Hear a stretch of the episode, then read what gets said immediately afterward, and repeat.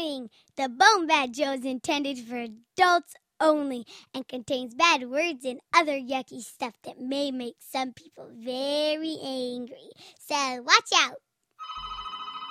This is 911. What is the nature of your emergency? I've been robbed! Please list the items in question. My latte is only a single! You're calling from a cell phone, aren't you? Yes? In your car? Yes? And there's definitely not a dollar fifty worth of sprinkles on top! They totally ripped me off! You drive a blue BMW this year's model, don't you? What? License plate XYZ PDQ? Um, yeah? For frivolous waste of 911 operator time, you are removed from the gene pool. Don't let this happen to you. Make sure your emergency is a real emergency. Wishful thinking, eh? But wishful thinking is the root of good fiction. For more good fiction, check out 19 Nocturne Boulevard at www.19nocturneboulevard.com. That's 19 Nocturne Boulevard.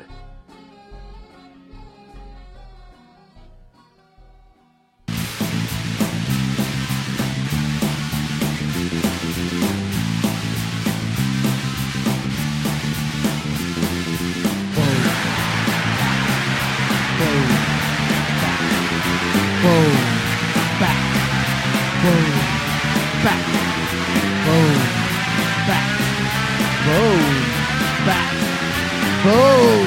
Back. Boom. Bat! It's time for the Bone Bat Podcast, where you can listen to Steve and Gord. It's a kick-ass digital broadcast where we've got dick jokes galore. Bone Bat. Listen to them. Children of the night. What music they make.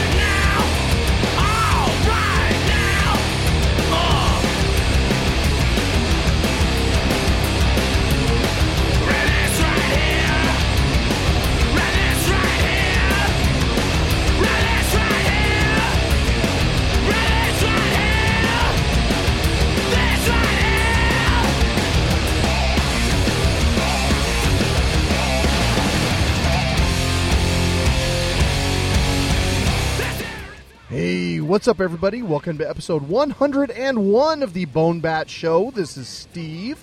Yeah, and this is Gord. How's it going, man? It's just one embarrassment after another. How's it going with you? I, I am haven't been embarrassed today yet, but uh, I think you're going to tell us a story here that uh, might change that. I continue to soil myself publicly. I was in a situation where there was a big crowd. There were there were vendors. There were people with clipboards, and there were people taking surveys and handing stuff out. And I didn't want to take a survey. I don't want to talk to anybody. So I do what I do in a situation like that. Someone comes up to me and says, "Hi, do you have five minutes for the environment?" And I say, "I don't speak any English." just to try to, you know, set the right tone. And usually they go on the way, and my wife looks at me like I'm an ass, and that's just the way it goes. But this this situation, people were trying to hand me stuff. They're trying to hand me flyers. So this guy sticks a flyer out at me, and I don't make any move to reach out to take the flyer from him. And he looks at me, and I just go, "Sorry, man, I don't have any arms." And my wife looks at me like I'm an ass, even more so than usual. And I look at her, and she's giving me like a really hard stare. And so I kind of look the other way, and sure enough, right over my right shoulder, not two feet away from me, is a guy with no arms. Oh Jesus, dude. Yeah, I didn't see him. He was walking up from behind me. But no, he's no arm guy, and I made the no arm comment, so I am instant ass. Oh yeah, That's little me. little insensitive there. Yes. How was I to know? What are the odds? So what did you say? Did you apologize to the man? Well, I didn't do it on purpose. I, there's nothing you can say to make that situation better. No, you just Me- Jesus, I'm sorry, just walk away. That's why I don't know. That's probably what I would do. No, there's nothing you can do in a situation like that. I mean, I looked at my wife, she looked at me, the guy pretended like he didn't hear anything, and we all went on with our lives. But yeah, we all knew. He knew. So publicly, you'd like to apologize right here in this forum? No, I didn't do anything wrong. I didn't know there was someone there with no arms. I didn't make fun of anybody. If anyone, maybe I need to apologize to the people trying to hand out flyers for just not taking the flyer. Well, no, but they're trying to invade your mental space. So I, I get trying to rebuff them. I mean, there's nothing wrong with that. Yeah. So no, I okay. I, I have no apologies. You know, I'm, I'm sorry if what I said was misinterpreted. How's that? You're a man of the year. You're you're bucking for man of the year. I think you just might win. Hey, thanks.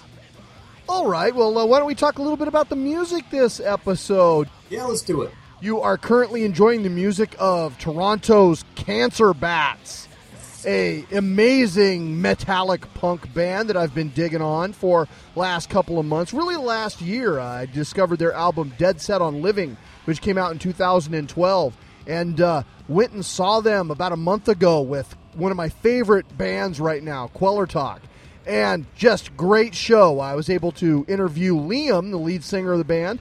So I've got a truncated interview that'll be coming up later. So I, I hope that you dig the music we're hearing. The song we opened with tonight is called Shillelagh from the 2006 debut from the band Birthing the Giant. And we have a lot more great music coming from the Cancer Bat, so I hope you enjoy that. Additionally, this is our 2013 Seattle Crypticon review episode. So we've got a bunch of cool shit. I was able to interview at Crypticon this year Elvira, Mistress of the Dark, Cassandra Peterson, and Joe Bob Briggs. How cool is that, dude? That is super cool. Two of my all-time favorites. You know, one of my favorites to look at, one of my favorites to read. But, and you know, like two people that really had a big influence on us, if you consider the fact that, you know, we grew up to run a comedy horror film festival. No kidding, you're right. You have like probably the preeminent national horror host who used to do. Remember the uh, MTV Halloween specials that she had, and then Joe Bob Briggs, who you and I used to read his column together all the time. And, you know, talking about how many gallons of blood, how many breasts, how many beasts are in all these movies that we couldn't see at the drive-in or necessarily at the walk-in theater in Wairika, but we absolutely could pick up a lot of them at our local video store. And That's so, right. you know, that was kind of an introduction to the seamier end of horror that wasn't just, you know, the real oh, Carrie's out right now. Well, he, he would do a review of that too, but he would also do Chainsaw Nymphettes 5. And so that was really a big influence on us. And I got to say, you know, kind of looking back now as the director of a film festival, that yeah, that had a big influence. And he'd also review movies like uh, Breakdancing 2, Electric Boogaloo. He would indeed. Yeah, he had a good range of films they would review. And he was always entertaining about it. And, you know, considering we talk about movies that we watch here, you can't help but think that there's influence there. So thanks to both of them. It was a pleasure to speak with them, and you'll be hearing the interviews uh, shortly. Hi. Also, we'll talk a little bit about what went on at Crypticon. But before we do that, Gord, Yes. what pisses you off? Two things. First of all, I found out that Steve White, the man who in 1987 invented the graphics format known by the, the letters GIF, which by all accounts in the English language should be pronounced GIF. This guy that we thought was some sort of a software genius is actually a frickin' moron who pronounces it GIF.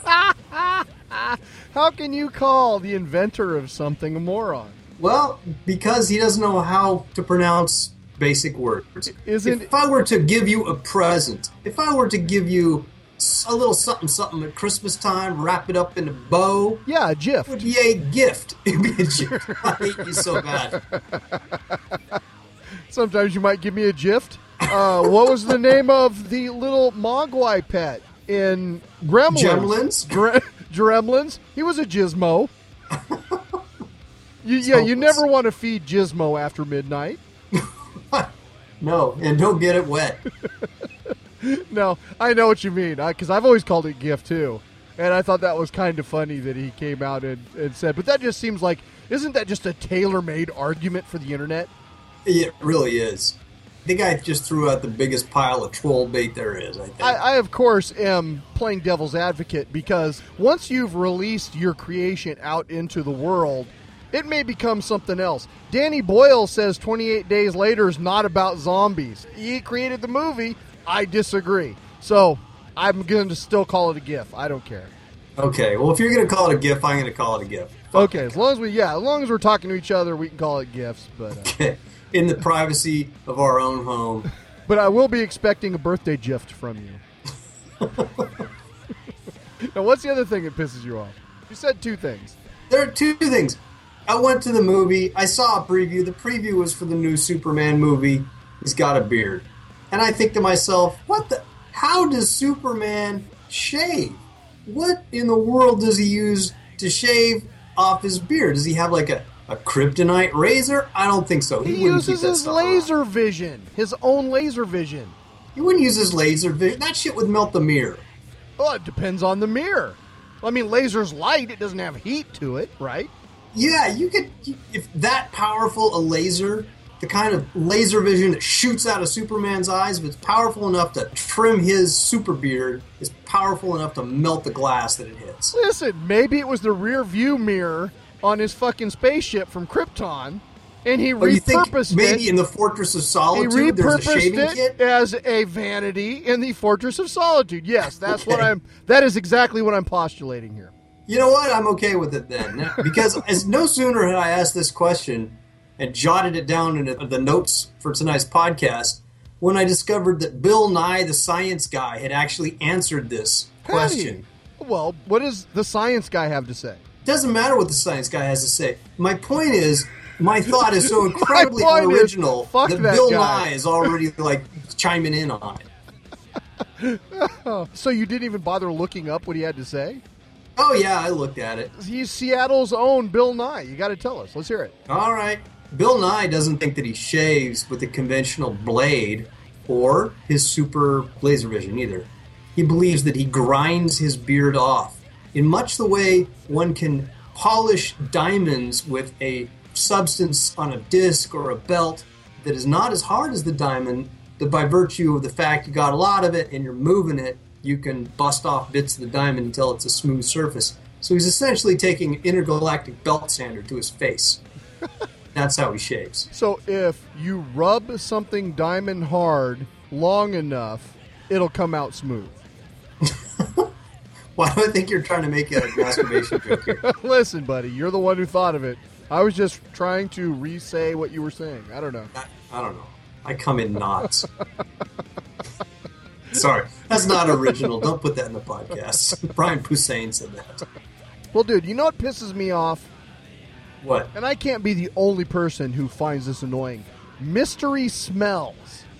For instance, we come back from Crypticon after we were only gone for a day and a half, not even that long. We open the refrigerator and it just smelled horrific. And I spent like a half hour rooting through the fridge, dumping out little Tupperware containers, and never did find out the source of that horrible smell. Oh, that's too bad. And it doesn't really smell like that now, but I don't feel like everything I threw away didn't really smell that bad. So I couldn't really attribute it that to being the reason that the refrigerator smelled. So where the fuck does that come from? It was smell synergy. It was totally the whole smell is greater than the sum of its parts. Or you ever get like one of those you're out in the backyard and all of a sudden there's a really bad smell under the deck, like there's a dead rat or something under there? And yeah, that's a I bad wh- thing when the breeze blows just the right way and you go, "Oh, dead thing." Yeah, like what what are you gonna do? You can't really pull up your whole deck, so you sort of have to just wait out the smell. So I, I really mystery smells piss me off. I like to be able to deal with something right away and make it smell better. And it I just really go to the local rental can't do that. center and get a buzzard. A buzzard. Just- yeah, just get a rental buzzard. They should And do that. go Rent- right to the dead thing. Rent a pet. Rent a like- buzzard. Yeah, whatever you need. If you need a buzzard, maybe you need It's, a. it's not a pet. Well, you just call it that because it sounds better than rent a animal. But here in Seattle, people like will can rent goats. Oh yeah, that's a that's a thing. Yeah, put it in the backyard and they'll like eat the blackberry brambles, which are so prevalent here. No, my wife actually that that's her next business venture. She wants to do goat to be She's goat- wanted to do that for a long time. Is to be a goat wrangler? Is that what you said? To have a goat rental business, we just rent a goat. I'm, I'm dead serious. I believe you. All right, a little feedback. Uh, I actually forgot to read an email in our last episode, uh, some episode 100 feedback. We had one last email, and I wanted to read this because I thought it was God cool. damn you! I know, I suck. Dear Stephen Gord, I just wanted to say that I really enjoy your show. I've been listening ever since you switched with Radio Free Hipster years ago. At first, I was confused. Is this a cover of Holiday in Cambodia? Is this a cover of Holiday in Cambodia with dick jokes? I'm in. And I've been listening ever since. I started listening after my daughter was born, and hearing you two makes me realize I can share all the geeky stuff I love with my daughter and not have to turn into some boring dad archetype. I hope you two keep doing what you're doing for a long, long time. Sincerely, Joe. Oh, that's cool, Joe. Thanks. It is, yeah. Kind of makes And it. thanks for chiming in for our 100th episode. I'm sorry, Steve thought so little of you. Sorry, Steve screwed the goat. All right, why don't we check out a tune from the Cancer Bats? All right, check it. This is from 2010's album Bears, Mayors, Scraps, and Bones off Metal Blade and Distort Records. This is Trust No One.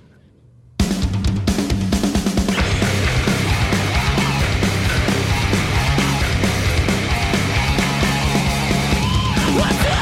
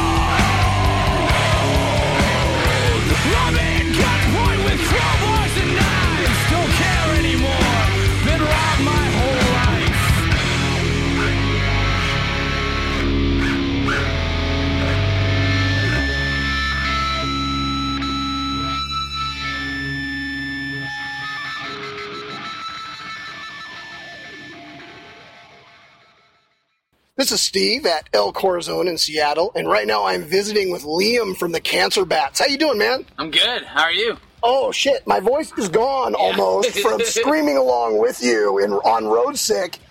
I gotta say, this bill is just preposterously ferocious. Yeah. You guys have got to be having a blast on this tour. You've got Black Tusk, who is so much fun to watch. Yeah. Cancer Bats, you guys are just live wires, and then Kvelertak. Holy shit! Yeah. What a tour! Yeah, that was the thing when we got asked to like do this, and uh, they brought it up to us. We were just like, "This is the best. This is literally like, yeah, like one of the tours. You know, we like always would wish that we could get, you know, and be a part of. It's like we finally like got to do a full U.S. tour with Kvelertak, who we, we met a long time ago in the uh, in the UK and through Europe. And became like good friends with them, and then to actually like be ripping around the U.S. and like all the shows have been super fun. It's just like yes, Well, you're, it's interesting because you guys are all from such disparate locations. You guys are in Toronto. Black Tusk is from Georgia. Yeah, from Savannah. Yeah, like- Talks from Norway. Yeah. And yet you all share an intensity, I think, Yeah. live that makes this bill so very good. Yeah, that's the thing, and it's cool like having people like give us that kind of feedback too. That they're just like, "This is an awesome bill." Like, it's cool, like because they are. We're all different enough that it like has some variety, but it's still like that similar kind of sludgy party kind of like vibe to the whole thing. That it, it's it all still makes sense. Right, eh, but you know, and I go to a lot of metal shows where the glower is on. You know, everybody's dead serious, and you see that a lot. And everybody was having a kick-ass time playing rock and roll tonight, and that was fun. Yeah, that's the one that the real I think the unifier with all of us is like big smiles on everyone's faces like while we're playing. Like when you watch the Black Tusk guys, like they're singing about Satan, but they're all have like huge grins on their faces. They're all just like partying. Guitars are flying Yeah, everywhere. Yeah, Yeah, dude, they throw their guitars everywhere. It's awesome. yeah. So tell our listeners a little bit where Cancer Bats came from. How'd you guys get together? Uh, we first started like back in 2004. End of 2004, Scott and I were just hanging out, talking about you know a band that we would want to start. You know, something that was kind of like rock and roll, sort of hardcore stuff, but nothing serious. Like just as like a fun band. We were both living like in two separate towns, like six hours apart. And uh, we were just like, oh, we'll jam. You know, you could come up to Montreal. I'll go down to Toronto. I was living in Montreal at the time, Mhm. so it was just like, yeah, we'll figure it out. It'll be cool.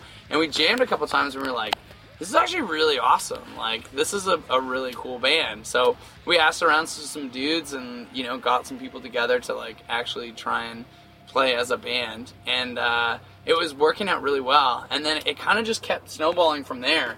Like where you know we made a demo we played it for some friends specifically like the guys in like Alexisonfire and our friends in comeback kid and in like other bands. And they were all like this is really good. And they were like you guys should be a real band. Like you guys should actually do this. Because tour is really easy. They're like being a real band is really easy. And we'll take you on tour. We'll like hang out. Like we'll do all this stuff Oh, that's cool. So you sort of had like some mentors yeah, getting to- into it. for them to be like, if you want to do this, we'll help you do it. And I was like, turning 25 at the time, and I was just like, yeah, I mean, if I am gonna do this, like, it might, it might as well be now. Mhm. And so Scott and I were just like, let's do it. Like, let's do this band full time. And we kind of like just never looked back. We were just like, okay, again, like if we're gonna do this, like let's put everything we have into it. And uh, yeah, eight years later. so it was pretty much yeah, like February of 2005. It was like my commitment to move back to Toronto and like actually do this band. Okay, and then 2006 was your first album. That was Birthing the Giant. Yeah, yeah. Okay. So we were like, we were touring right off the bat uh, on our demo. Like we had ten minutes of music, and we went on tour. And we were just like, we just want to tour. We're just gonna work Like a stand-up comedian, you just needed yeah, you just yeah, needed a need set, right? Five minutes, to, like, get in there. and we had like promoters that would just be like, "That was awesome." They're like, "That was the shortest like set we've ever had as a headliner," and I'm just like, "Whoa." We were even doing like Misfits covers to try and extend our set. But it's like Misfits songs are like 45 seconds. Yeah, I was like, that's not going to get you very far. Yeah, we should have done like a Neurosis cover if we were like actually smart. But uh, but yeah, so then from there we like we got hooked up with uh, Distort, Mhm. which is uh, the same label that Alexisonfire were on. Okay. So that was a big thing. They were just like, we want you to be on our label. They told the head of the label like, you have to sign this band. Mhm. Um, and he was a guy that Scott had known from you know metal in Toronto before, so that worked out, and we just kind of like from there, literally just like went on tour with Alexisonfire. In 2006, they put out Crisis, and Mhm. we put out Birthing the Giant. and they literally took us on tour in Canada, America, uh, the UK, and Europe. Like in that, the rest of that year was just like, you guys are coming on tour with us, and they just showed us like how to be a real band. It was like Awesome. them and Every Time I Die. they were on that first tour, and they just like showed us basically what to do. That's really cool. I think we're getting in trouble. Listen, bud. Hey guys, uh, we need to start loading out. The Department of Transportation's here. They want to tow you, so we got to pack you up now. Oh, okay. All right. Yep. Well, let's uh, let's just uh, button this up real quick. yeah, that's a good way to, Okay. to wrap it up. So uh, again, it was great to meet you. It was a great to uh, see you guys on this tour. And uh, one last question we always ask all of our guests on the Bone Bat Show, Liam, what pisses you off, man? Um, the Department of Transportation trying to ruin our hang. We're just trying to hang out, man. Towing you in the middle of an interview. You know, the we're shit? just trying to do our thing. Um, no, I think we'll be cool and we'll get out of the way. That's them right there. They're like looking at us. Maybe I'll turn the van on so it looks like we're doing stuff. But Cool. thank you for having me on the show. Sorry we had to cut this short, but we'll be back soon and we'll hang out. All right, take care, man. All right. And that's all the interview we had. As the interview was broken up by the man, we were doing the interview in their tour van, and uh, I guess it was double parked, so we ended up having to cut things short. But it was really cool to have a chance to speak with Liam. Really enjoyed the band's music, and I hope you all dig it too. Uh, one thing to know their latest album, Dead Set on Living, was just re released with a second bonus EP, which is the Bat Sabbath Bastards of Reality Black Sabbath covers EP. And it's really cool. Five Black Sabbath covers. It sounds great. And that's definitely the way to go if you're going to pick up this album. So check it out. All right. Let's check out another tune from that band. This is actually my favorite tune that I referenced in the interview. This from Dead Set on Living is Road Sick.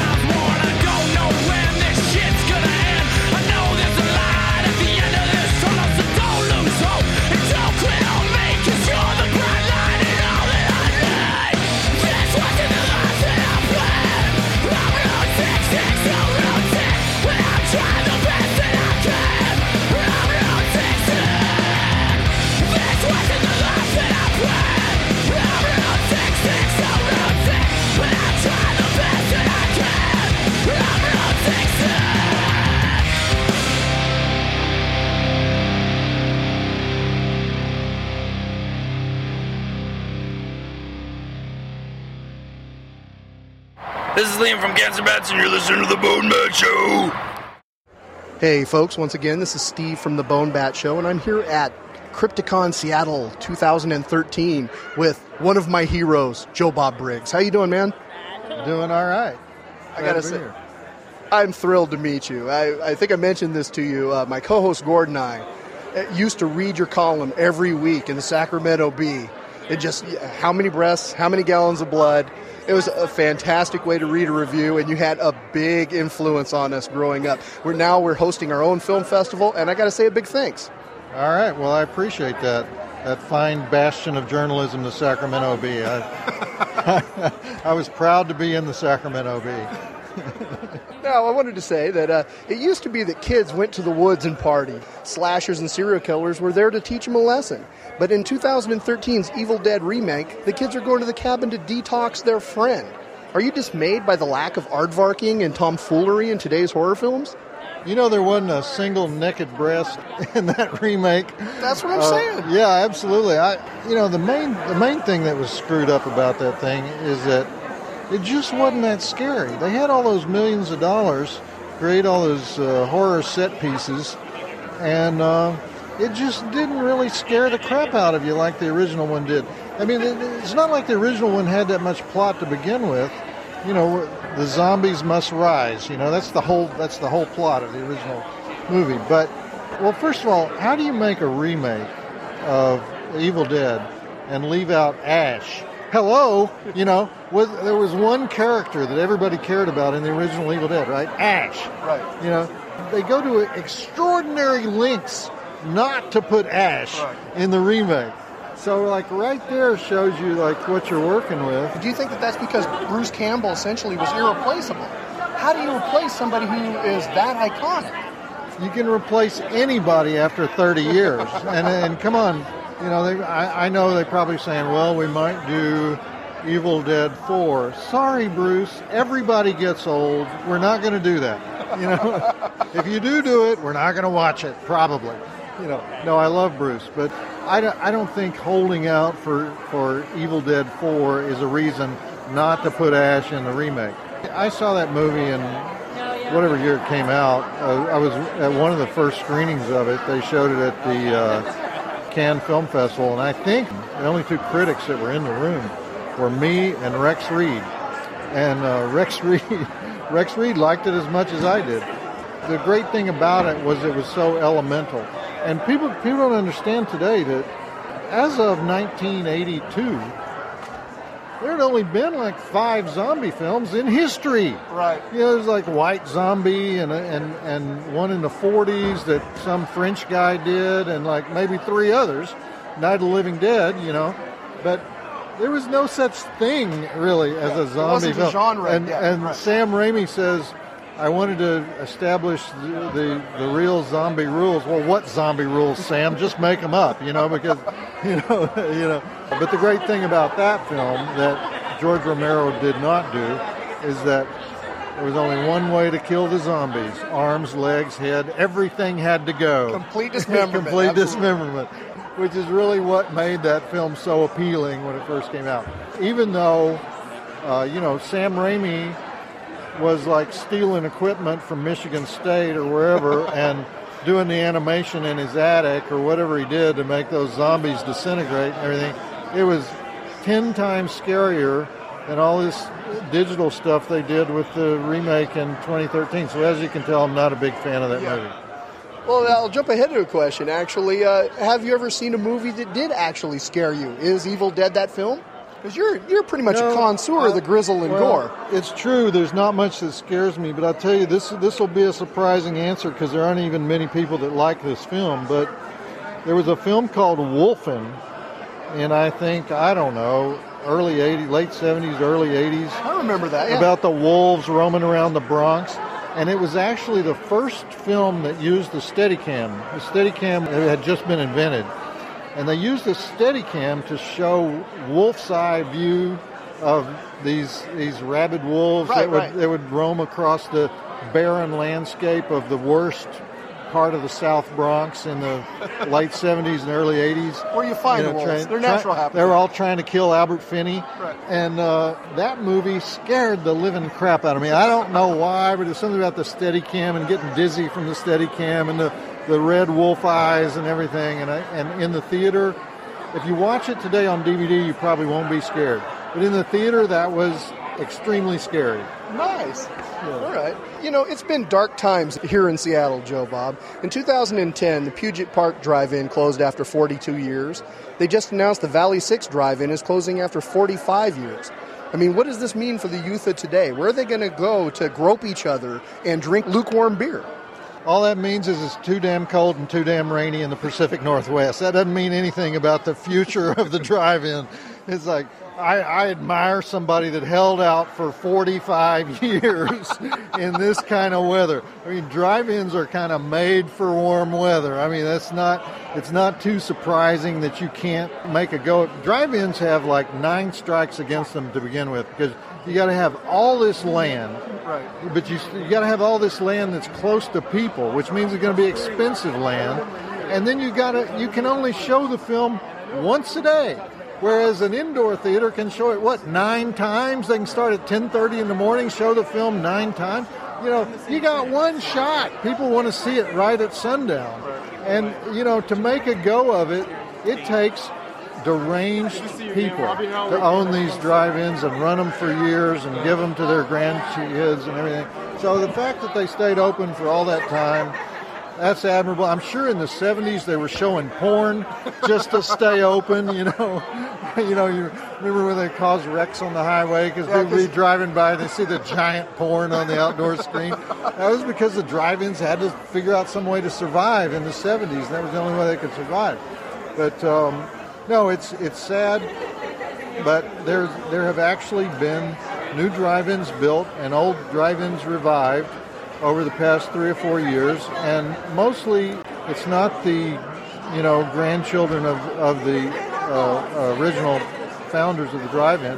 It's new people who just love the drive-in. There's a huge one in Texas. There's a new one in Florida. There's you know, but they do tend to be in warm weather, warm weather places. Well, that's, that's great to hear. I, I did manage to get my kids to the drive-in a couple of times to experience that. So hopefully uh, one day they'll live somewhere warm and be able to take their kids and it'll continue on. Right. Speaking of the perils of uh, living in Seattle, in 1992, in an aside on Iraqi beer steins, you said bread and wine, wine and bread. That's all these guys want to talk about. It's like they spend all their time in Seattle or something. Have you been able to get a decent meal since you've been here? Um, well, I, I've been mostly in the hotel since I've been here. I, I've been to Seattle several times.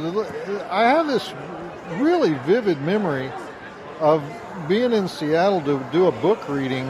Um, this would be way back, like at least two decades ago, at a, at a really cool bookstore downtown. And being here on the same day with Hunter S. Thompson. And oh, Hunter S. Thompson's last book was this just sort of this deranged series of snippets of essays that didn't make any sense that he just kind of jumbled together and published.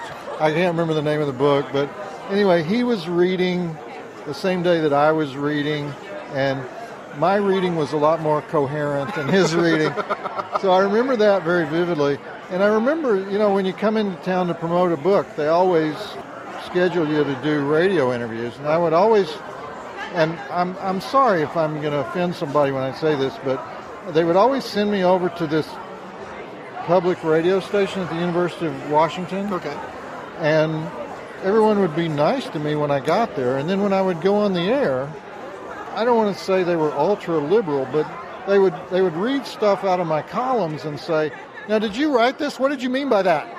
You know, and It must have been commies, And in, in many in many cases in many cases, I wouldn't be able to remember what it was that I had written or why I had written it because it'd be from years ago. And they, what what are, what are you people doing? It's like, how did I offend you? You know, what what brings you to assault me with it? And I would have these like sort of hostile interviews at the University of Washington, and I would be totally unprepared for them. Uh, so I remember that. And, and I've told I've told comedians this. I've, sa- I, I've told them I said, now when you go to Seattle, don't make a coffee joke. They've heard all of those. Yeah, they've heard- They've heard all those, and Rain and, jokes probably too. And and if you make a coffee joke, they're not going to like it anyway because they're proud of their coffee. So, because I made that mistake like every time I went on TV in Seattle. It's like, oh, I shouldn't have made that coffee joke. Why? I went for like the simplest thing you can do, and like, no, don't do that. They don't like that here. So. Now, Joe Bob, you are, if nothing else, a practical man, and nothing is more simple and practical than the metric system. Do you see a day where you start rating movies by liters of blood instead of gallons? No, I'm too damn old to do that. it's like I can't even drive in Europe, much less much less figure out liters of blood. So, no. You hear that, Gordon? You're barking up the wrong tree, my man. That's from my co-host. He's a big fan of the metric system. All right, man. Well, uh, wrapping this up here. Uh, three great drive-in flicks no one has seen. Go. Three that no one has seen.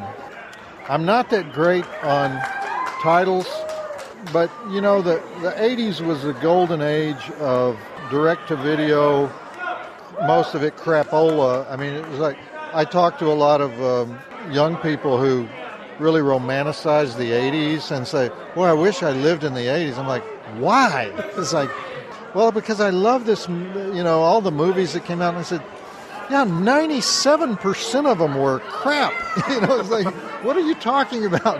But in the 80s, because you could make a movie for $60,000, I mean, today you can make a movie for $2,000, but uh, you can make a movie for $60,000 on film.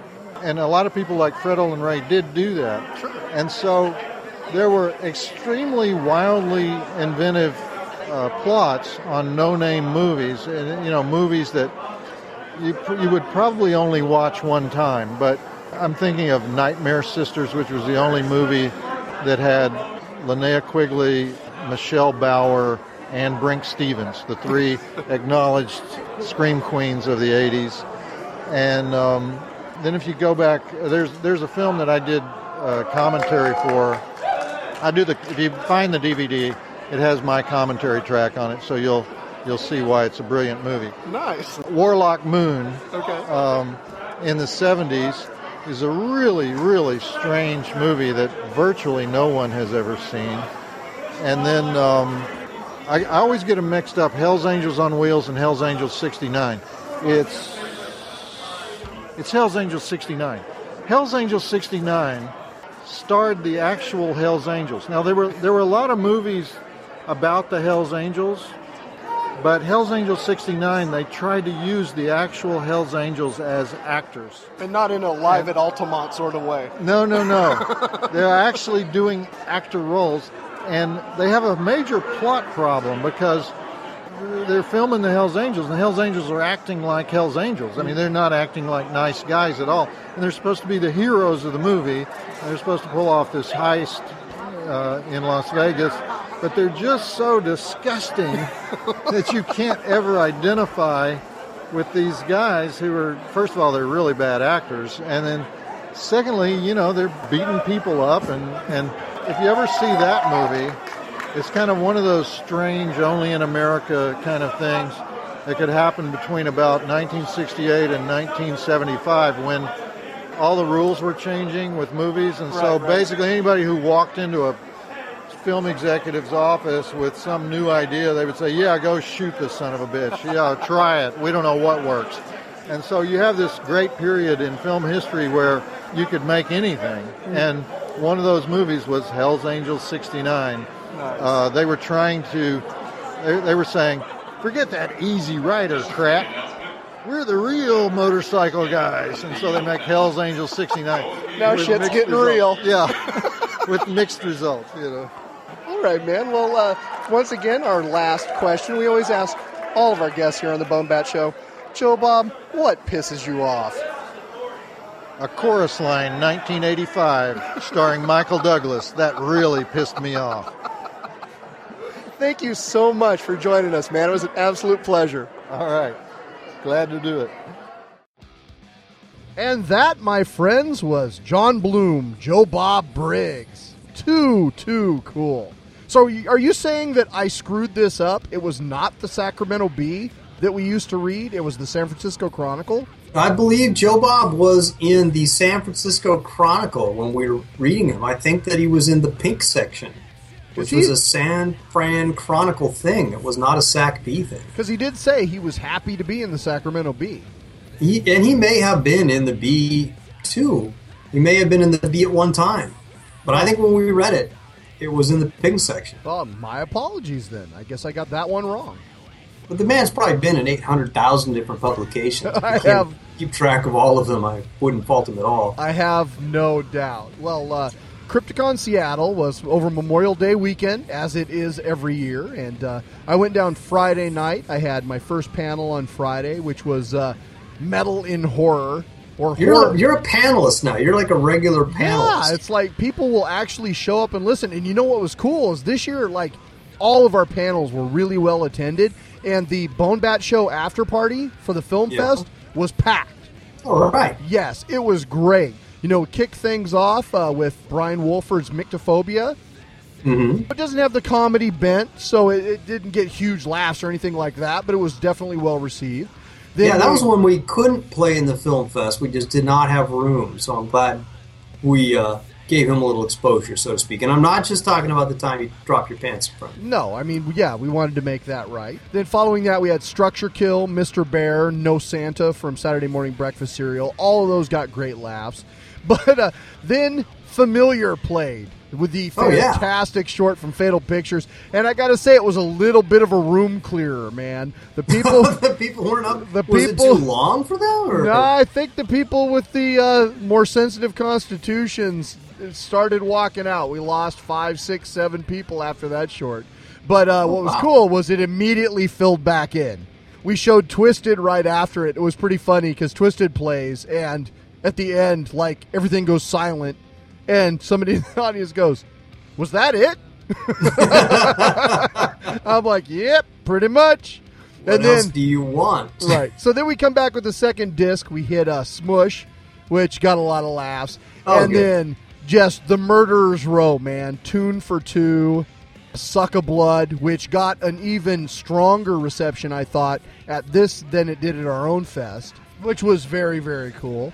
Following that, of course, was a Hungry Hickory, Meat, and Killer Cart. All three of those just absolutely killed. So it was a lot of fun. And the uh, Saturday morning cartoon party was really well received as well.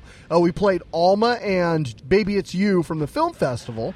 And Mm-hmm. uh, I was able to get a hold of Henrik Clausen, who's the director of a short called ETA. Now, you may remember this short. It's the alien themed animated short, and I don't want to spoil it. Oh, yeah. I'm going to put a link to that. We got permission to show it at the festival. We might even show it next year at Bone Bat again since I've spoken to the guy now. We have a contact. But uh, just a fantastic short. I really enjoy it. And that was a lot of fun. On top of that, we had some secret stuff from my stash.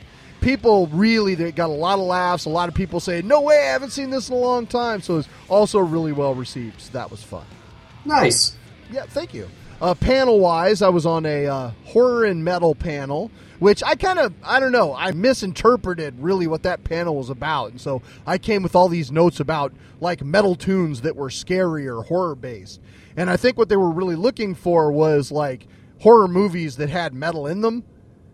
well, so so yeah, I was I kind of missed the boat on that one. But uh, the other two panels I did were that grindhouse feeling, which was just a really cool discussion about grindhouse cinema and exploitation cinema and how it came from like its heydays in the 70s and 80s to where we are today. And that was really fun. Uh, Tony Kay was on that panel, TJ Nordiker, and uh, James Beach from Dark Discoveries magazine. That was a lot of fun. And then uh, the other panel I did was introducing kids to horror, which obviously I've spent a lot of time thinking about over, you know, since my kids were born. So the, all three of those were just kind of fun panels that were right in my So, so was that like just terrorizing random children? Yeah, exactly. Okay. You know, when is the right time to show your child Caligula? You know, that sort of thing. I think they meant horror, not horror. oh, okay. I, I get the two confused all the time. Or horse, as the case may be.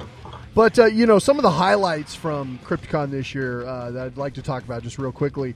Now, the guys from Myth, Eric Morgret, who uh, also does the uh, programming for Crypticon, and uh, Kelly Young and the rest of the folks who work on Myth did a short called The Shunned House. It's an adaptation of an H.P. Lovecraft. Really great short, dude. Oh yeah, Yeah, won Best Adaptation at the H.P. Lovecraft Film Festival, and I got to see it in a full audience. Really fun. It was such a good short. Uh, totally enjoyed it. That was definitely a highlight of the fest. Uh, also, Tony Kay, who I just mentioned on the uh, Grindhouse panel, did a horror trivia game, which was Oh, totally cool. fun. It was basically like where big celebrities got their starts in what horror movies. And so Yeah. we'd go down the line and you'd read them off and you'd write them off on a piece of paper and he'd make jokes while he was doing it. And it was just a really good time. I loved that. Additionally, Saturday night they had a zombie prom. a promby. Yes, exactly. And so uh, it was kind of cool because Julie and I don't get out dancing all that often, and so we got to dance a little bit, and the kids were having a good time. They had a costume contest and some cake, and uh, it was just really a cool way to end the day. There was a lot of people in there having drinks and dancing. It was it was a good time. I really enjoyed that as well.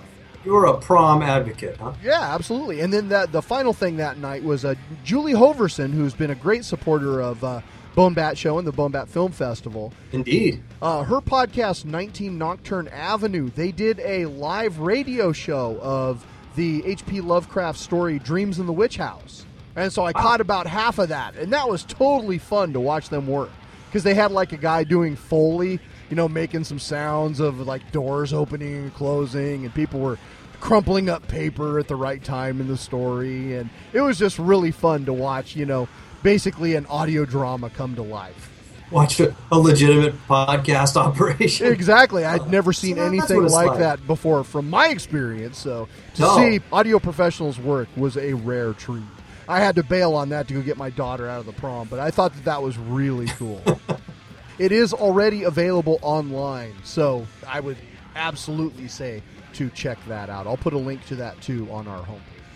Right on. a couple other fun things. I saw a documentary called Adjust Your Tracking, which Yeah. was uh, only caught about half of it. It's a documentary about people who still collect VHS tapes. Those people exist. Yeah, because there were a ton of movies that were like shot on video and released on video that have never and probably will never be released anywhere else. And there's still this huge collector's market for that. And uh, one of the things, like, there's a film that went for like $660 on eBay last year. Not it- 666. you know, that's what the guy bid, and it didn't meet his uh, final bid. But yeah, that, that was absolutely it. So it was a very interesting, you know, documentaries about like fan subcultures are uh, most of the time pretty interesting. Because Yeah. I've seen them about you know larpers and different things like that, and it's it's always kind of cool. And this was no exception. A really fun, well edited, cool documentary. So I would say if you see it playing a local festival or if it pops up on cable at some point, absolutely worth a watch. Uh, Might even be on Netflix. Who knows? yeah, at some point it probably will be. Uh, and then, uh, of course, one of my favorite perennial panels at Crypticon has been like the great horror films you've never seen panels. Yeah. And this year, uh, Julie Hoverson, Mark Ronner, and Ronnie Angel were the hosts of this year's edition. And uh, again, I got just a ton of cool suggestions of like stuff that's currently streaming on Netflix. There's probably 15 films I have not seen that I'm going to be checking out, including the first of which we watched on Monday Captain Kronos Vampire Hunter, one of the last Hammer films. And that was a lot of fun. It's streaming on Netflix right now, so I would say check that out. Wow, you are a veritable fountain of knowledge. It was a great time, dude. If you're a horror fan in the Northwest, you need to come to Crypticon. And this year, I mean, it was so busy. The dealer room was constantly packed with people buying stuff and getting their picture taken. They had a makeup contest. They had people who were like doing songs from Rocky Horror Picture Show live. There's just all kinds of activities going on constantly for three days, and it's really a cool way to just immerse yourself in something you love and my family was great. You know, uh, my wife and my son had not gone before, so this was their first time. And my daughter could just live there. She has a great time, you know, just checking it all out. So it's definitely a fantastic time. They're getting better and better each year, and uh, really looking forward to next year's already. It's going to be great. Got damn. Why don't we wrap up our Crypticon discussion with our interview with Cassandra Peterson. Yes. Here it is. Once again, this is Steve at Seattle Crypticon 2013, and I am so fortunate to be chatting with Cassandra Peterson, Elvira herself. How are you doing? I'm doing great, thank you. It is so cool to talk to you. Thank you so much for being here. You're welcome. I'm happy to. I got, I got a question for you. Now, you've been Mistress of the Dark for a really long time. Are you happy with the relationship, or do you hope that one day the Dark will pop the question? I'm happy with the relationship the way it is now. I like to keep things kind of loose, you know? So, um, yeah, so well, I'm just going to keep going on just like I am for the next 30 years or so. Nice. Now, by my count, you've hosted over 160 films in your horror hosting career, and uh, one of the things I've always appreciated about your work is that you come to it from a comedy writer, improv background. Were there any films that you were preparing for where you're like, "Oh, this is comedy gold. We're going to kill this one"? Well, the, the crappier the film, the more comedy gold it is, I'll tell you that. I mean, you know, sometimes you get a film that just does not lend itself to humor, and then you have to go off on a whole tangent, not even talking about the film, and do something else, you know. Right. But but the, the crappier the film, yes, the funnier it, it always is. Like something like Plan 9 from Outer Space, that's comedy gold. Something like uh, Attack of the Killer Tomatoes is not comedy gold because they've already made all the jokes in there and you don't have anywhere to go. You know what I'm Right. saying? Certainly. So, yeah. Now, was there an original movie macabre couch, and do you have it? Uh, there was an original movie Macabre Couch. I do have it. Nice. And um, the, the really wacky thing about that couch is that uh, the studio, the local station where I first started, was renting that couch because they uh, obviously the prop guy thought that the show wouldn't last longer than a couple weeks, and they rented that for five years. And uh, by my estimation, that couch is worth around uh, twenty six thousand dollars. Uh, I bought it for three hundred fifty dollars, so I got quite a deal. At the end of the shoot? Yes. Very nice. That's Very. very cool. World's most expensive couch. so you got a sweet deal. I got a sweet, sweet deal. Okay, well, everybody is aware of your 1988 film, Mistress of the Dark. But as champions of independent film and hosts of our own independent film festival, we know what challenges there are in making your own independent film. And you did just that with Elvira's Haunted Hills. I did. Are Shoot you, me. Are you at the point where you can look back and laugh yet? No. Uh, I don't know if I'll ever look back and laugh about that. That was one of the most grueling, horrifying, terrifying uh, things in my entire life. Knowing that your own money is on the line. You're in Romania where they have no, uh, none of the equipment or the props or anything you need. And uh, having the movie produced, uh, your, your, your producing partner be your ex-husband. Uh, not a good scenario. The whole Oh, thing, wow. bad, bad, bad. Yes, I think that drove the nail in uh, uh, the coffin of our marriage for sure. So, anyway, yeah, no, I, I, I, it'll be a while till I can laugh about that. Maybe never. Okay. In 2010, you revived Movie Macabre with 20 new Yeah. episodes Yeah. featuring public domain films. Right. Was your approach different this time?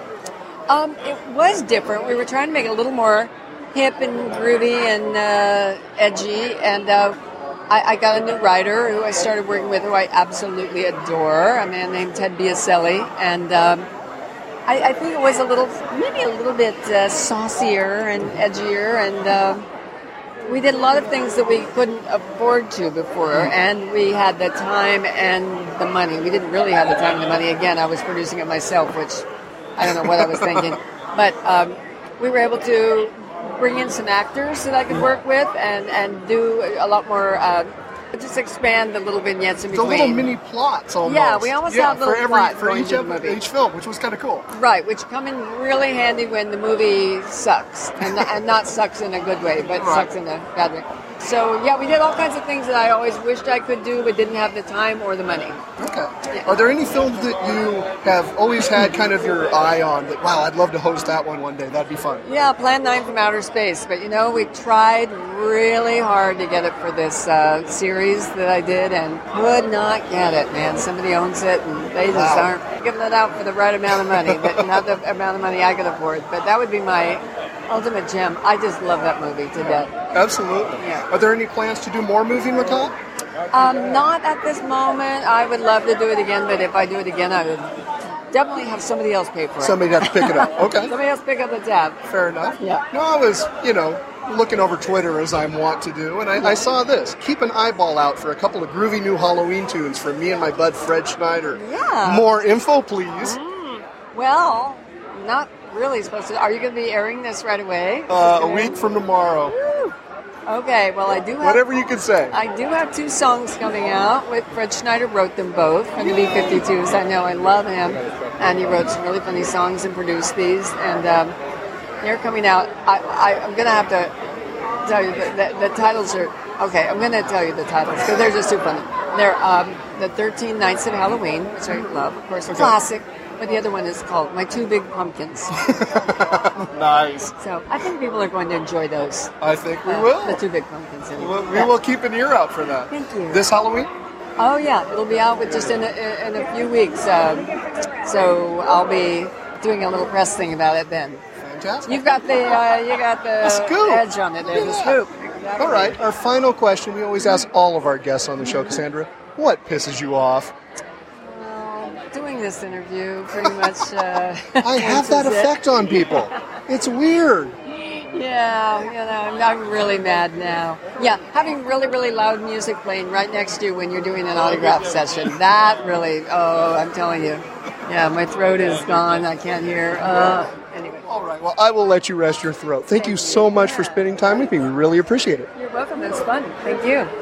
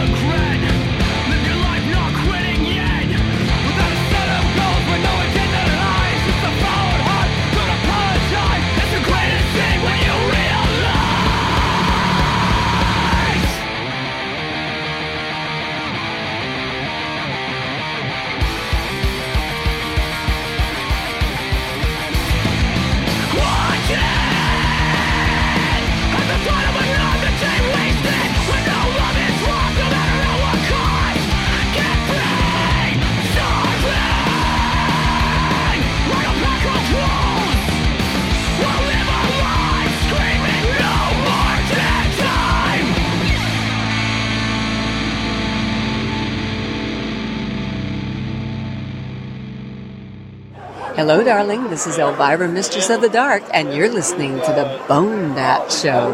Mm, I like it. Once again, thank you so much to Cassandra Peterson for joining us on the show and Joe Bob Briggs. That was just a dream come true for a horror fan like myself, so uh, I gotta say nothing but thanks.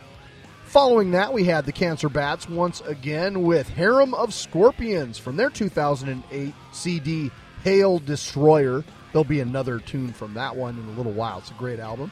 Uh, also, wanted to mention one last thing. So the uh, independent sequel that Elvira made that we talked about in the interview. You can currently pick that up on Amazon for two ninety nine, I think, as a rental, or seven ninety nine to buy it. So definitely worth your time. It's really fun, uh, especially if you liked the first one, or even if you're not really familiar with her cinematic work, but you uh, like a movie like Transylvania Six Five Thousand, like a silly horror thing. This is a lot of fun. It's kind of a love letter to the old Roger Corman, Vincent Price, Edgar Allan Poe films. That's once again is Elvira's Haunted Hills. So, dude, Yeah. got a political rant this week? Oh God. I don't know. Do I have a political rant this week? You know, sometimes I, I like prepare, maybe write down some notes and think about it, and I say something really eloquent and thought provoking. Not this week. This week is just a group of disorganized thoughts all thrown into a blender and poured into a stinking, filthy ashtray for your consumption. First of all, what we're up to four U.S. citizens now that have been killed by drones in Obama's uh, version of the war on terror, and we've got him investigating whole swaths of the journalistic community in the name of the war on terror. And when Bush was doing this kind of crap, anybody that spoke up and said, "Hey, maybe this isn't good," no, no, you weren't supporting the president, so you weren't supporting the troops, and you were with the terrorists. So now all the folks, all the Republicans that said that when they try to talk about how this is wrong, it, it just doesn't come out with any kind of force of conviction because they pretty much have to eat their own words in order to criticize the president. But I've criticized this kind of shit for a long time, so I'm going to go out there and say this is bullshit. Knock it off. Who's he got investigating the Justice Department? Oh, it's the Justice Department. Eric Holder. Go investigate yourself and come back if you find anything. Nope, I'm clean. nope, no, I looked. It's all good. If you don't like it, you're with the terrorists. why do Pisses you, me off. Why do you hate America, Gord? Why do you hate America? Eat your freedom fries. And are you still beating your wife? It's just, it's so sad that we thought that there was going to be a change. Every president, it doesn't matter who, going forward, every president loves to use the excesses of power used by his predecessor. It doesn't matter how much you criticize it. Once you get that power, you, you don't let it go. You are Just like every president wants the line item veto. But the party not in power, the line item veto is the worst thing in the world. It'll end democracy as we know it. But as soon as that party's in power, oh man, we want the line item veto. We need it. We got reasons. No, you don't ever have reasons. You don't get it. It's not the way it works. Yep. Fuck it. Once you have power, you are loath to relinquish it. That's right, because it's a hard job. So you use all the tools at your disposal, even those illegit tools you may have stolen out of the back of your neighbor's van. God damn it. That's my political rant. Y'all piss me off. All right, well, let's uh, check out another tune from Dead Set on Living by the Cancer Bats. This is Old Blood.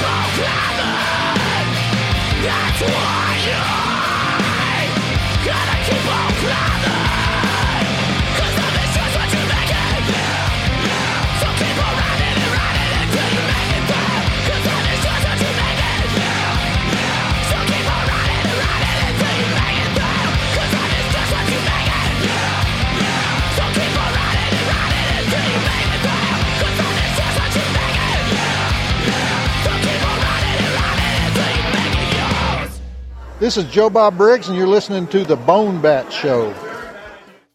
Once again, the Cancer Bats with Old Blood. So, dude.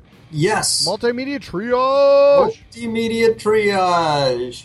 You know, I've been reading a lot of garbage, I admit it. So I tried to read something that you're supposed to read. There's certain books, especially as a guy, there are certain authors, especially as a guy, you're kind of supposed to read. You're supposed to read Elmore Leonard because of the way he tells a story. And those stories, they don't always go somewhere, but they're always well told. You're supposed to read Hemingway because that was the, exactly the, the next name I was going to throw out there. Hemingway, you're right. because it is right and good and honorable. Oh, well said, sir. And there's other ones you're, you're kind of supposed to read. As a guy, you know what? You're supposed to read some Stephen King. You're supposed to read Hunter Thompson. You got to read Fear and Loathing of Las Vegas, if nothing else. And a lot of these guys will go back and reference Charles Bukowski as somebody who influenced them. The people that really use language well, they reference Charles Bukowski. And so I went, all right, I'm going to read Charles Bukowski. And I read Ham on Rye. You know what?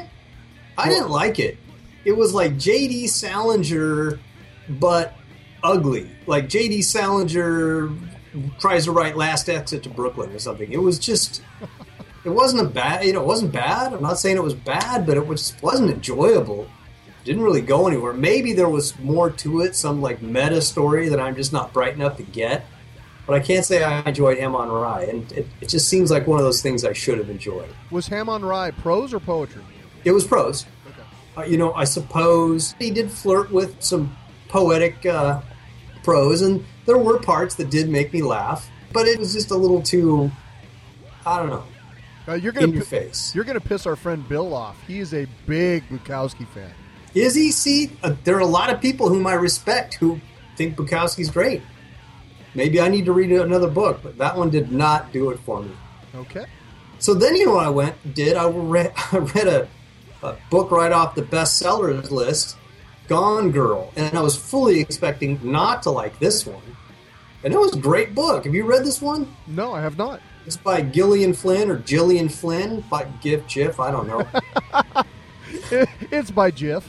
It's by Jiff Flynn, and it's the story. It you got to get past the first bit of the book because this husband in a uh, probably what would be considered a failing marriage comes home to find his wife is gone.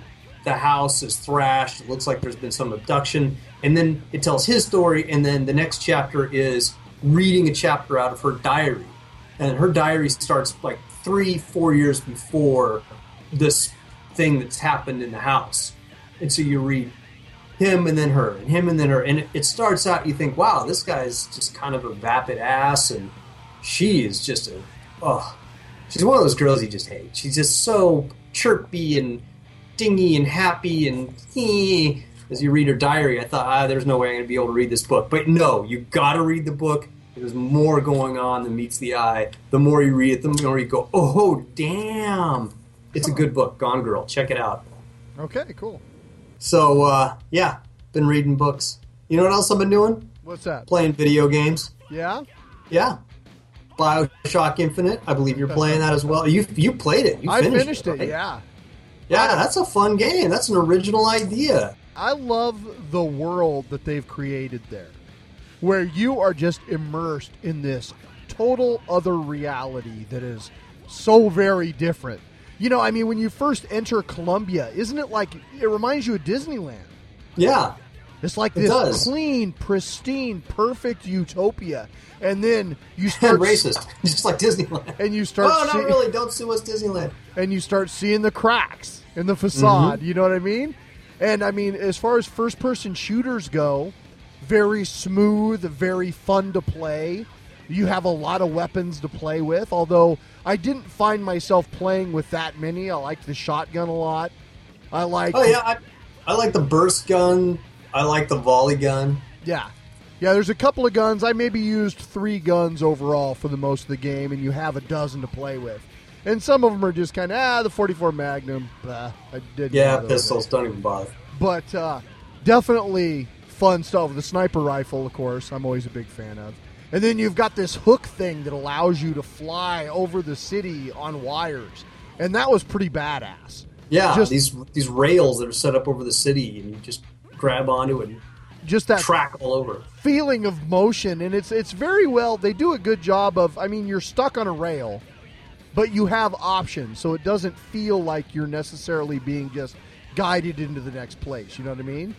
Yeah, and I just I, I thoroughly enjoyed that game. I thought it was great. I thought Elizabeth who is your your kind of counterpart and sidekick throughout most of the game is fantastically well realized she's oh a- my god, it's like the first game where you've got a sidekick that you're carting around that doesn't suck all the life out of you. It's nice. She- she, contributes. Yeah, but you'll like do shit, and she'll like like kind of glare at you or or kind of smirk at your when you screw something up. It she definitely has personality, and that's what makes it so fun. Mm-hmm.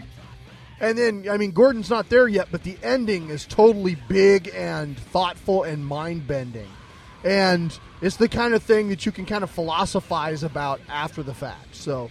One of my favorite games the last couple years. I really enjoyed it. I'd say check it out. Yeah, for sure.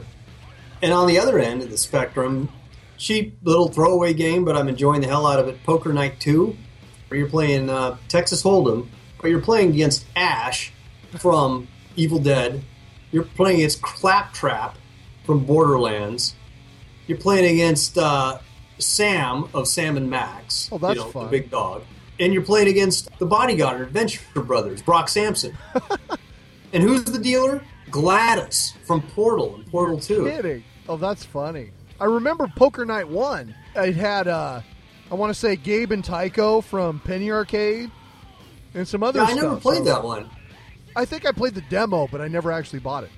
This is cool. There's some unlocks. There's enough dialogue that you don't get sick of the jokes, you know, right off the bat. I've played it a number of times, and I, I keep stumbling into fresh stuff. And uh, it's nice that I can play Texas Hold'em and not be losing real money. yeah, I would think so. Yeah, so that's that's worthwhile. That's something to check out. And speaking of Xbox Live Arcade, mentioned it last show. Been playing some BattleBlock Theater. We finally got to the end of the game, my kid and I, and uh, probably the most surreal, epic ending, even more surreal and epic than the ending of uh, Castle Crashers, but with the catchiest song. The song is so catchy that for the last like three days, somebody in my house is constantly singing "Buckle Your Pants." You go, you go to the dinner table, somebody's going, "Buckle your pants, buckle, buckle your pants." Cool. Yeah. Yeah. yeah, we've we've only played it a little bit. I think Thor has played it more than I have, but we'll we'll get there eventually. Yeah, then you'll have to buckle your pants.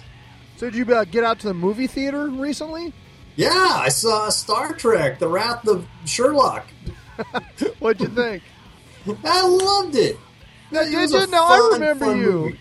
You were pissing and moaning about the, the first Star. Trek, the bad science with the Yeah. dark matter, red matter, blobby matter. Yeah, the black Oh, hole you- enema that you can put in your pocket and it also does your dishes or whatever. You the shit hated that shit, so you came around and you liked the Star Trek. No, they made a Star Trek that didn't suck. That's why I like the Star Trek. the last one didn't suck either. It was a Enterprise coming fun. up out of the ocean. That was such a cool scene. All their little fun winks and nods to previous episodes, The Wrath of Khan and, and others. It was just a big, fun movie. I highly recommend it. Yeah, I liked it a lot too. And I again, I reiterate that I love how the actors have nailed the characters, you know? Like just the the relationships between them and how they act even though they are actually different people in a different universe. They're Mhm. still the characters that we know and love. And it's absolutely fun to see J.J. Abrams play with all the toys. Yeah, and he's he doesn't entirely bind himself to canon, which is nice. I think that's courageous and, and well done. Mhm. But still, Kirk doing uh, two girls at the same time, both of whom have tails. That was a nice little. oh yeah. So did you go see Iron Man 3? Not. I wanted to. I just couldn't get around to it. I will intend on it. I liked that one as well. Uh, we saw that on opening weekend, and uh, I I have to say, I have a little bit of the same problem that I had with Dark Knight Rises. in that it's kind of a lot of Tony Stark and not a lot of Iron Man, Hmm. or at least it feels that way over its running time. But it's got some clever twists and turns that you don't usually expect in a comic book movie. And the end is just a big eye popping, block busting, exploding mess. The kind of thing that you love to see and throw down some popcorn while watching. So I would absolutely say see it in the theater. You don't want to wait for a film like this or Star Trek Into Darkness and see that at home on a TV. You know what I mean? I know what you mean. But uh, yeah, both the films I liked a lot. And I finally uh, went and saw, went and saw, went to my living room and turned on the TV and saw a really fun piece of fan fiction called Zero Dark Thirty. now, why do you call Zero Dark Thirty fanfic? Well, because you know, it's there's just no way that's really what happened. But uh, nonetheless, it was a cool movie and it, it was worthwhile. And the actress, I don't even, can't even remember her name. She really did do a great job. So that's that's worth checking out. If you just look at it as a, a piece of fan fiction and don't try to believe that it's uh, historical fiction. I want to go deeper. God though. forbid, Uh, documentary. Go deeper though. Why do you feel that way? Why do you feel that it couldn't possibly have gone down that way? I haven't seen the film yet. Now I have seen HBO is running a doc on how they found uh, Bin Laden. Yeah. And so I, I've seen that doc, but I haven't seen this film. So why? In why the documentary, was there one agent that did nothing but search for Bin Laden from the time she got out of high school? no, there was a whole team. Okay, there you go. Because this movie is essentially her story, and she doesn't exist. Right. She is a, an amalgam of like three or four agents, right? Yeah, but they, they did put a lot of you know documented events into the movie and wove it all together really, really masterfully. Uh, so I would see it, yeah. And I finally saw Silver Linings uh, Playbook. That was a fun little mess of crazy right there. Yeah, I don't know. We oh. saw it too, and we were just kind of, what the fuck? Really? Oh, really? I had no expectations for that movie, and I was thoroughly amused. I loved how fucked up the dad was. He's he's like so OCD, and he's got to have his kid there to watch the game with the remotes all in the right positions, so so the Eagles don't lose. I, when it, when everyone's like doing their own crazy at the same time, that's when that movie really shined. I thought. Yeah, I don't know. I think Julie was wanting kind of just a light romantic comedy, and we got this weird thing that was Oh no, I no sort no. of not that. And I mean, it was entertaining and it was well acted, but I have no need to ever see that film again. Yeah, it's it's one of those movies where you, you you're debating if you're watching a comedy or watching a tragedy because it was Absolutely. really pretty messed up, Well, which one, was perfect for me. one last film I'd like to talk about uh, is a film that's currently streaming on Netflix called Devil's Rock, directed by Paul. Is that what you call your penis? That is what I call it. But th- in this case, we're talking about something else. Uh, Oh. Devil's Rock was directed by Paul Campion, who was the director of Eel Girl, the Mm. short you may have recognized from our first Bone Bat Film Festival. Yes. And he has pulled together a very cool little film. Now, it's a World War II movie about a couple of New Zealand commandos who have been sent to the Channel Islands to take out uh, German gunnery emplacement. And they get there to the island, and things are not as they seem. They enter this bunker, and they find blood and body parts everywhere. And it's the remains of this Nazi occult project. Uh oh. And I'm not going to go any further beyond that, other than to say it's got roughly five gallons of blood, two demon breasts, arms, Nice. limbs, Nazi foo. Steve says, check it out. I was going to ask if there was any food. I'm glad there's food. Definitely Nazi foo. And, oh, yeah, the one other thing is uh, my daughter and I attended, I mentioned that we went to the Cancer Bat show, so I talk about that a little bit. Uh, we, last month we went and saw Kvelertak. Now, Kvelertak is this Norwegian, I guess you'd call them like a death and roll band. They have a lot of the, they're heavy and they're hard and they sing about metallic subjects, but they're much more kind of accessible than like hardcore metal. They have a rock and roll feel to them, but they sing in Norwegian. I tell you what though, if they sing in English, they'd be the next ACDC. Really? Because the songs are so fucking catchy, man. Just really great stuff. And their shows are a triumph of substance over style. It's just a bunch of dudes, six guys, three guitarists, man, playing in front of huge stacks of orange amps and just wrecking the joint with great music. Sounds like the Scorpions. And in addition to that, they had a, a local opening act called Crop that was kind of a power trio with a very clutch like sound. So they were fun, a little bit samey over their their songs were, became a little repetitive, but uh, they kind of picked things up on the last tune with a little bit of a Motorhead vibe, and it was a lot of fun to listen to them. I'm sure that they're going to continue to grow and uh, you know turn out some good music. Then secondly, we had Black Tusk from Savannah, Georgia. And these guys were just insane fun to watch. They're also a trio. And the bassist is like flinging his bass around his neck on its uh, strap. And Yeah. it's just like orbiting his body half the time while he's playing. it was amazing. And they're playing just this awesome wrecking music and bouncing around the stage. Totally energetic, totally fun, big smiles on their faces.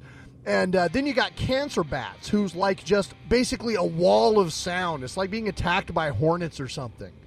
And Liam's Doesn't sound like fun, actually. Nah, Liam's all over the stage. And again, like I said in the interview, what's cool about this bill is, you know, you go to a lot of metal shows and everybody's glowering and looking very serious. And everybody, every band was having a great fucking time. They were smiling, having a blast, running around on stage. The audience was loving it.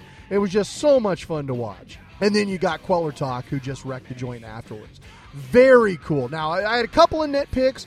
Uh, they didn't play the. There's this long building intro to their new album, and I was really wanting to see how that played live, and they cut it out, which sucked. And uh, they didn't wear the big owl helmet that the singer wears on stage sometimes, so I was bummed about that. But other than that, it was just a fantastic show, a lot of fun, and if you get a chance to see them, please do yourself a favor and go see them. Like I said, I took my daughter, and it was just a really cool rock and roll show for her to see. She had a great time. You know, she listens to a lot of kind of, I don't know, poppy metallic stuff and things like that. And this was a different type of music for her to check out, and she had a great time. So it was really cool to, you know, show her that, a, a different genre a little bit. Well, nice. And uh, that's pretty much it for triage, I think, unless you've got something else. No, we triage the hell out of this thing. All right, why don't we wrap things up with a little Bone Bat news piece? This week's lone item is from Mike Gilmore of Hunob Koo, who we played all the way back in episode 11. He has teamed up with Chicago musician James Scudder for a new project called Messages in Light, which is an electronic music project, kind of sci fi themed.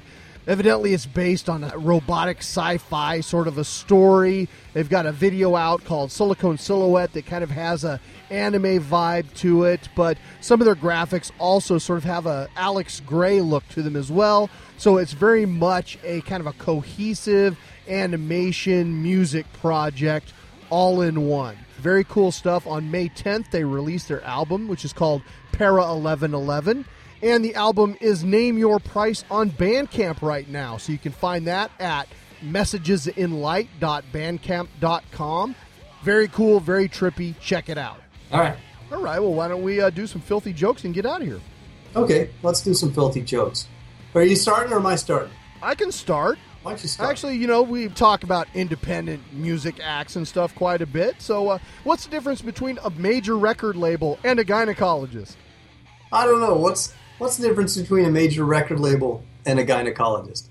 A major record label fucks their singers. A And a gynecologist, gynecologist sings their fuckers. sucks their fingers. I really I had to walk you to that one. I guess so. I guess I didn't think the gynecologists actually suck their fingers. oh, I don't know, man. I'll I'll take the blame for that one. You're laughing though. Yeah, I'm not sure what I'm laughing at though. All right, so a guy walks into this uh, this pub and he says, uh, "Like a pint," and the bartender goes, "All right, um, get a pint. That's uh, that's one penny." I was like, "Wow, really? Penny?" "Yeah." Well, what's the catch? No, no catch. Whatever beer you want. You got imports. Uh, you got stuff on draft. Whatever. domestic. I don't care. One penny for a pint. Oh, all right. I'll take a pint then. So gets a pint of beer and he goes, Oh, you know, uh, I kind of got the the munchies here. You got any like uh, bar food, any uh, any wings or anything like that? He's like, Yeah, yeah. You want a plate of wings? Got a big old plate of uh, spicy buffalo wings. It's going to be two pennies. Say, wait, no, really? Plate of wings for two pennies? Yeah, two pennies. You get a whole plate of wings. Oh, great! Give me some wings. So the guy's drinking his beer and eating his wings and watching the game. Goes, you know, actually, I- I'm I'm actually really hungry. Can I get a full on meal here? He goes, oh yeah, you get a meal. Got a great steak dinner. That's a special tonight. Well, tell me about the steak dinner. Well, you get a two pound steak, you get a baked potato, you get a side salad, and uh, you get a dessert. Any dessert you want. We got pie, we got cake. I think we got some tiramisu, whatever the hell that is. Three pennies. Wow. Three pennies. Okay, yeah, set me up. Give it. So he's he's drinking his beer, eating his wings, eating his meal. And he's, how do you do this? I mean, I don't understand your business plan here. How can you do this? And the guy goes, Well, I don't know. I, I just work here. You'd have to ask the owner. So, well, where's the owner? Well, the owner's uh, down the street in the hotel with my wife. Uh, What's he doing with your wife? He goes, That's the same thing I'm doing in his business. then he sucked his fingers. nice. All right, thank yous. Uh, this episode, we would like to again thank Liam from the Cancer Bats for uh, sharing the great music and the interview. Also, Earsplit PR for putting that all together. I'd like to thank once again all the Bone Bat Film Festival filmmakers whose shorts played once again at the Crypticon after party. That was a great time, and thank you so much for allowing us to do that. Also, I would like to thank Elvira, Cassandra Peterson, uh, Joe Bob Briggs, Eric Morgret, and Mickey from Crypticon, as well as all of my fellow panelists and the Crypticon staff for making this year's con so much damn fun. And also thanks to my enormously enthusiastic and patient family who joined me on this experience. I have nobody to thank except for all those people. Thank you. Thank you for entertaining Steve. Yeah, one of these years you'll have to. I don't know. I know. I uh, don't normally I go camping on this weekend. Yeah. I did not do that this year. Yeah, that's For the one reasons thing. we will not get into. The one thing about it, I wish it wasn't a holiday weekend because you kind of feel like you know, I don't know. But at least I'm doing it with my family, so that Yeah. sort of you know makes it better because we we stayed overnight in the hotel and the kids got to swim in the pool and all that stuff. So we kind of made an event out of it, a mini staycation type of a thing, and I, that's the way to do it. I think. Are you Except I don't ever want to hear you say the words mini staycation again. okay? I'll I, I'll try to avoid that. God, what is this, a tampon commercial? Our usual bullshit. The show number is 425 296 6557, or you can email us to steve at bonehand.com. We got new uh, content on bonehand.com all the time, including the heavy half hour. Occasionally on non Bone Bat Weeks, there will be one uh, next week. Also, we've got a Facebook page. You can follow the Bone Bat Show on Facebook. You can. I sometimes post funny stuff there. I'm a funny guy. And you know what? I do a funny cartoon every Thursday. Okay, the cartoon isn't funny every Thursday, but I, I, put a new cartoon up every Thursday at mightywombat.com. And you can follow me on Twitter at mighty underscore wombat. You can follow me on Twitter as well. I'm Bonehand over there, or we also have a Bone Bat feed. Uh, additionally, thank you so much for listening. If you like what we do, please tell a friend because the next episode is going to be another jam packed extravaganza. We've got the best of Nerdcore Now's vocalist producer challenge number two next episode. So, a bunch of great new Nerdcore music, which you will dig. Additionally, I've got several Grindhouse films that we're going to be reviewing. Uh, I got reviews of Dustin Mills' Easter Casket. I'm sending you, I've got an extra copy of that for you, so don't let me forget. Okay, Uh, don't forget. TJ Nordaker and Andy Signore's The Janitor, and Astron 6's new one, Manborg. So we're going to talk up the Grindhouse films next multimedia triage. So please join us. In closing this episode is Hail Destroyer, the title song from 2008 album of the same name by the Cancer Bats. Hope you dig it. Once again, I'm Steve. This is Gord. And until next time, have a good one. I do have a good one.